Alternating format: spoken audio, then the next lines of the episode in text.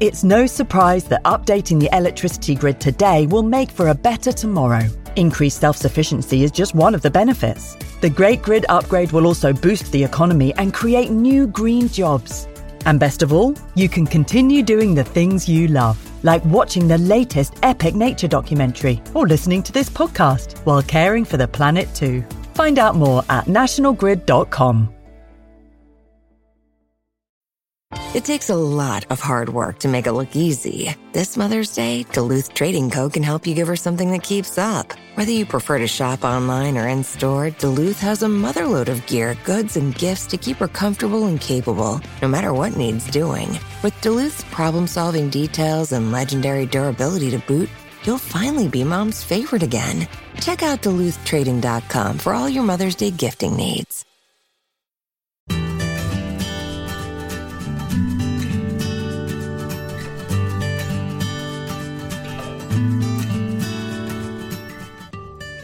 Welcome to the BBC Countryfile magazine podcast. My name is Fergus Collins and I'm the editor of the magazine. With me today is author, presenter, and naturalist Mike Dilger to talk about his new book, Nightingales in November. So, Mike, we're in spring. Nightingales sing in spring. Why Nightingales in November? Well, Nightingales in November, the main title is designed people to uh, think, really, Fergus. Nightingales, November. They aren't here in November. Um, the, the, the, the, other title of the book, which is probably a little bit more kind of explanatory of what the book's about, is A Year in the Lives of 12 British Birds. And I think a lot of people think about nightingales, April, May, here they are, they're singing, they're doing their thing. And by the end of June, they've gone completely quiet. Uh, and then obviously they've got about the business of mating. And then probably by August, they're away. And it's only recently we've found out where nightingales are doing and what they're doing throughout the rest of the, rest of the year. So I've picked 12 very different yet iconic British birds and trying to talk about what they're doing throughout the year. For example, everyone knows about the cuckoos. You know, the cuckoos, they'll, they'll be here in, I would think, probably about a couple of weeks. Yeah. Hopefully, kind of the end, well, kind of middle end of April uh, with our iconic call. Uh, but the most amazing thing is all this work done with the BTO and satellite tracking cuckoos they've actually found out Chris, the famous cuckoo named after Chris Packham, was that is actually generally only here for about six weeks of the year. That's, that's extraordinary. We, we consider them our birds, like swallows as it's well. It's considered a British bird. The cuckoo is a British bird, but actually, really, it's an African we're bird. We're borrowing African birds for a, a few brief months. It's spending effectively six months of the year in sub-Saharan Africa, and then spending six weeks in in Britain, uh, and then spending the rest of the time, the kind of the six months plus the six weeks, kind of either either kind of moving to Africa or moving to Britain in this amazing circuitous route. So I'm trying to really kind of map what all these birds are doing throughout the year. And there are certain birds, for example, I've got a number of resident birds like robin, and you know we see robins for most of the year.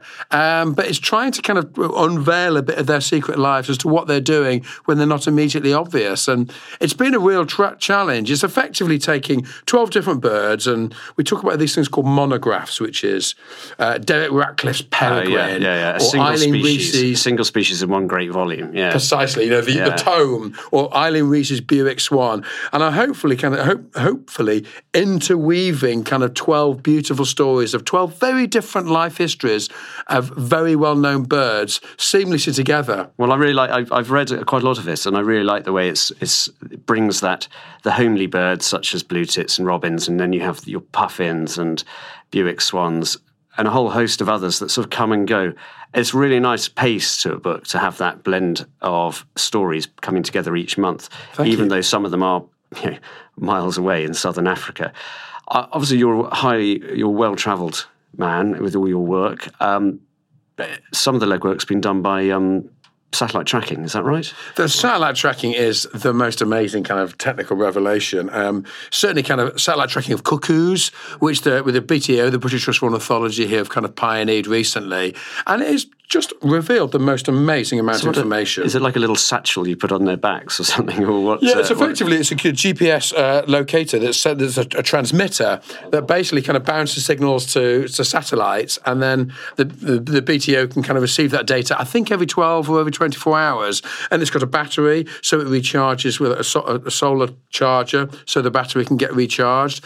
Um, and the, the famous cuckoo Chris, for example, has been followed for four years, and unfortunately, finally last summer it disappeared somewhere in the Sahara. Right. Did the thing stop, or was the but you just assumed the bird had? Nobody Perished- quite knows in the desert. because, of course, the kind of crossing the Sahara, which each cuckoo will do um, twice a year. Yeah. They'll do it obviously in the spring, and they're probably just about to cross the Sahara now. And obviously, at some point in the autumn, they'll cross uh, back down south.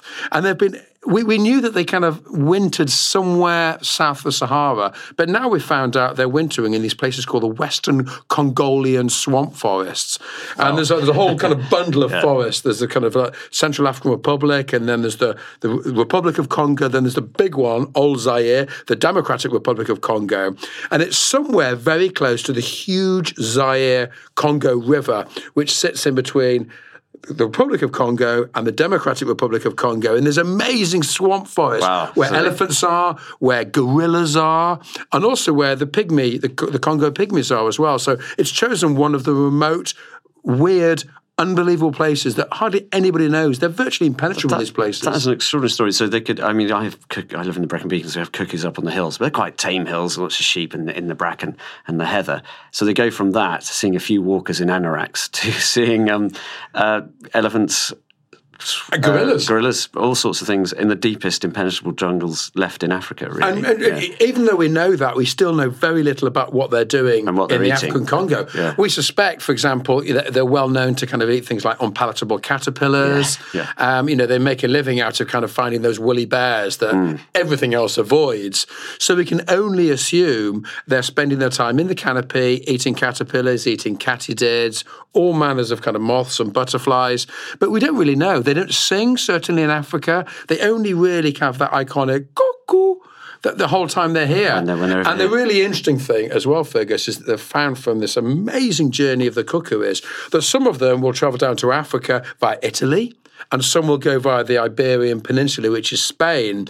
So Chris, for example, was going down via Italy and stopping in the River Po Delta in northern Italy, feeding up, getting himself nice and fat, before he then basically took on the Mediterranean, over the Atlas Mountains, all the way across Sahara, and then dropping into southern Chad, around Lake Chad, where he'd go, basically have a metaphorical cigarette, kind of feed up, and then he'd slowly work his way down to Congo. But the most amazing thing is, once they're in the Congo, Chris and a few other cuckoos were then spending most of the time in these forests and then going down uh, even further south and then spending some time in the kind of arid area around Angola. Then he'd go back to the Congo, and then actually he'd not go back via Chad, but he'd go round what we call the armpit of Africa into kind of Sierra Leone, Ghana, spend some time there before he smashes, and it really is a smash, right back over the Sahara, the Atlas Mountains, over the Mediterranean before they land in Italy or Spain. in the space of what a week or so, or even less. Even less than that. They reckon that, that some of the cuckoos go from Italy over to southern Chad, and we're talking 48 hours. Wow, wow, so wow. they're basically Ta- going quite tailwinds- high. Tailwinds, or just uh, They may well try and catch tailwinds, but it, it's kind of guesswork, really. Uh, and that's just one bird, the cuckoo, that Yeah. suddenly, you know, we've been ringing cuckoos for for for hun- well, for kind of probably hundred years, but only now through this technology finding out what they're doing and where they're spending their time. So there's lots of surprises in this book. But what was the biggest surprise for you personally? Because you're you're an you've been birding for years and years, and you're a wildlife expert. But what was the biggest thing that made you sort of sit up and go, "Blimey"? Well, common birds, how little we know about common birds. You know, the most, have a guess, Fergus, the most ringed bird in Britain. What do you think the most ringed bird is? Oh, it's probably a swan, is it, or rather eh, than a, rather than a robin? Surprisingly, because they go into boxes, it's a blue tit. Oh, right, okay. So blue tits, so they, they reckon they ring close Oh, to a what you mean. million Yeah, yeah, blue yeah. tits have, have been rung in Britain. But we know so little about this bird. We know what's happening now. They're singing in the trees, that, Yeah. that lovely little kind of song, the territorial male. We know when they're going in and out of boxes. We know when they, they have one brood a year. They all burst out of a box one morning, 12, 14 chicks. We know probably only one of those chicks a year will survive Yeah, to they, breed. they feed the local cats and the sparrowhawks. Yeah. They feed the little cats and sparrowhawks. They're cannon. Most of them are cannon fodder. But actually, you know, after they after they disperse into the um, canopy and the, the parents will stay with them for about a week, what happens to them? They just kind of melt away. And we know in winter they form these mixed flocks with kind of great tits and tree creepers, possibly nuthatches, uh, long-tailed tits, They're, marsh they're tits. raised bird feeders quite Yeah, and they kind of come regularly. in. But uh, the most amazing facts found out by kind of Mike Toms, who works at the uh, works at the BTO. He reckons in the co- in the course of a winter, you'll probably find a thousand different blue tits coming into your garden. So they kind of all join these little the- these Yeah, little groups. that's incredible, So it's actually kind of finding out quite a lot about these these common birds. You know, not until I read all the research work and chatted to all the experts, I I finally kind of started to kind of understand a little bit more about blue tits. And it's peregrines. You know, at the moment, peregrines are kind of screeching across the skies. In Bath, they've just laid their fourth egg, the clutch that are breeding on St John's Church. But you know what they do in July, August, September, who knows? They just kind of disperse. The young kind of spread around, do a tour of the West Country. Some of them go abroad, some of them come back. And it was for me the challenge was trying to find out what these birds are doing when they aren't so evident, when they aren't so visible. Yeah, well, that's interesting because they only really sing for a, relatively few months, this sort of dawn chorus, and that's something I desperately urge people to get out to, to listen to now before it's gone by mid June, mid July, and that sort of time. I'd like to ask you, you know, moving on from the book, but where would you go this spring? Where is your favourite place to go this spring to listen to a dawn chorus, or to hear, or just to go and see spring birds in Britain, obviously? I have to say, at, at the moment, the dawn chorus is quite sensational. We're kind of slightly twixt cup and lip. The first migrants are coming back. I live just south of Bristol near Chew Valley Lake, and I was out there seeing sand martins, one of the first migrants back, and swallows were back, and and also saw one house martin. The chiff chaffs already singing. That Yes, that's pretty recognisable. chiff, chaff. Slightly different meter to the great tit, which is teacher, teacher, teacher. I would say the best place to hear my own dawn, uh, my dawn chorus is my own back garden because you know the reason for moving out of Bristol was that I live you know nine miles south of Bristol, but in the middle of nowhere. I can open the curtains in the morning. I heard mistle thrush singing, song thrush, blackbird, uh, the the Blue tits are going bonkers. And also the first chiff chaffs are back. The black cap hopefully will be back soon. So my own back garden. But I'd advise people to go out anywhere, kind of any local woodland, even in a suburban area, you'd be amazed. And because the, the, the key time to go out and hear the dawn chorus is maybe kind of 5, 5.30. And that's before kind of cities largely wake up. So you get this period and where, where they're all going for it. And there's this lovely stratification where birds come in, like the robin will sing first, and then you'll get get things like uh, you get the black cap coming then the, the blue tit coming in, and then you get the kind of maybe house sparrow chirping away, and then the kind of finches are really late. The green finch is always late out of bed, yeah. and the chaffinch that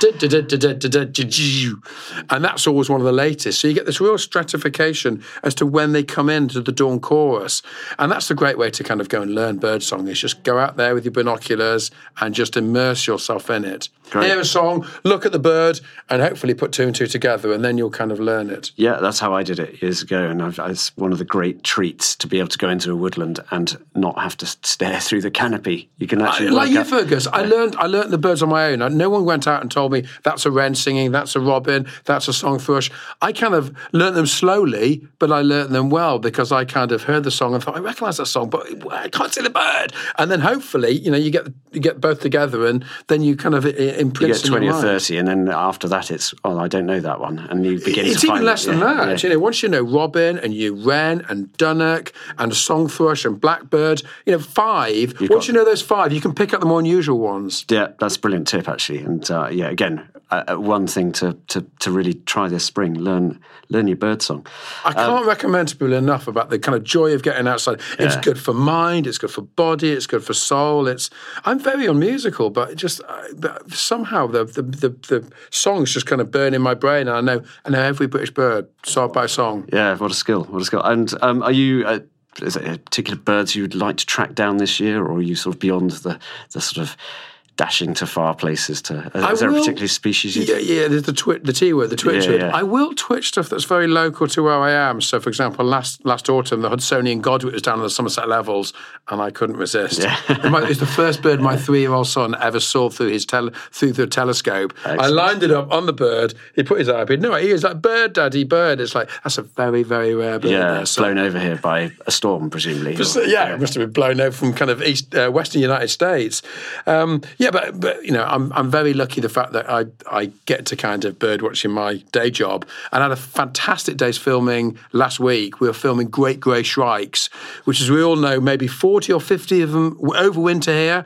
Comes down from Norway, Sweden, Scandinavia, and it was a fantastic day in the Forest of Dean. We were filming this bird sitting high on a tree. It was a beautiful sunny day, and it would fly 50, 60 meters directly down, catch a lizard, a common lizard, Yeah. having just emerged from hibernation. That's bad luck. yeah. And then and then naked. It was just it was just the most wonderful filming. what were you filming for? This is a new series. That's for the one show. One show, Filming okay. for one show. So it's a, a little kind of four minute item on, on the Great Grey Shrike. And then next week, hopefully, I'm going up to, to kind of film Capercaillie. And that really is an amazing kind of sound hearing that. yes. Have you heard? No, never seen, never heard. Um, that's one for the for the next big Scotland trip. Which You've well, definitely got to do, and it's you know because of course like the black grouse, it's it's a lekking species, and it's got this amazing call. It sounds like a kind of it sounds like the kind of um, almost kind of hooves, and then there's a kind of pop like that, and then there's this kind of pig squeal like it's had its throat cut. it's the most amazing kind of Yeah. kind of collection of kind of weird noises together. It might account for quite a few Scottish myths and legends, I suspect. Yeah. Probably. um, if we talk about your book, I obviously I've got lots of books that have influenced me. But what about you? Uh, Do you have a favourite nature writing book or book of the countryside that has been it could be non-fiction, but something that you fall back on or re- would recommend to listeners? I have got uh, an absolutely enormous book collection. It's, it, I mean, frankly, I'm a book addict. I just, I'm trying to limit myself, Fergus, to two books a week. I've just about managed that this week. I've just bought Feral by George Monbiot, which I'm hoping to read over the next couple of weeks, and I want to read Mark Avery's *Inglorious*, all about the Gunner Grouse shooting. Yes, I've read Just that. so kind of, you know, just so I'm kind of more aware of of kind of the pros and cons. And, and Mark is a very kind of ardent and proactive conservation. So they're the two books that I'm going to hopefully read in the next few weeks. Um, I would say the book that has kind of excited me and turned me on more than anything else is Richard Mabey's Flora Botanica. Because people kind of think of myself me as a birder, but actually I studied botany at university. And these days I'm a bit of an all rounder. I like butterflies, I like dragonflies, but I'm a very, very keen botanist. And it was just a revelation when that book came out. It's about looking at plants in an entirely new way. And for a presenter like me, you know, it's um, you know, it, it's it's gold dust. It's, it's a gold mine because I can kind of pick out the most amazing nuggets. There's stuff on folklore, Oh, that's kind wonderful. of Yeah. ancient names of these plants, kind of wonderful little anecdotes all about these things. So they talk about kind of primrose being the kind of prima rosa, and kind of all the all, all the ancient names of these these plants. It's a fantastic book, and it's a really new way of talking about plants, which to a lot of people are kind of quite dry. But for me, they're the most important thing because it's the you know in my garden, I'm a really keen wildlife gardener, and the, it's all about plants because the plants will attract the insects, the insects will attract the mammals, the insects will attract the birds. But you've got to get the plants right, and so by learning your kind of your, your cultivated plants and your your wild British plants, you be, you will become a much better naturalist. Ah, fantastic. Okay, good. More good Flora. Botanica, Richard Mabey. It's just I, I'm Very I love book. dip into books, and it's the perfect dip into book. Good recommendation. Brilliant. Well, listen, your book is a hugely optimistic read and, and will encourage more people to get out into the countryside. So thanks very much for revealing its secrets to us. Fergus, absolute pleasure. Great to catch up with you. And as ever, it's eh, the book is optimistic, and it's all about making people appreciate what's on their own doorstep, and that's what that's all about. Kind of having another look at the blue tits and having a look at the robins and glorying in wildlife. Let's get them out there. Let's get them out there. That's the message. Mike's book, Nightingales in November, is published by Bloomsbury Books and is available from mid May. And thank you very much for listening to this podcast from BBC Countryfile magazine. You can find more of our podcasts at countryfile.com.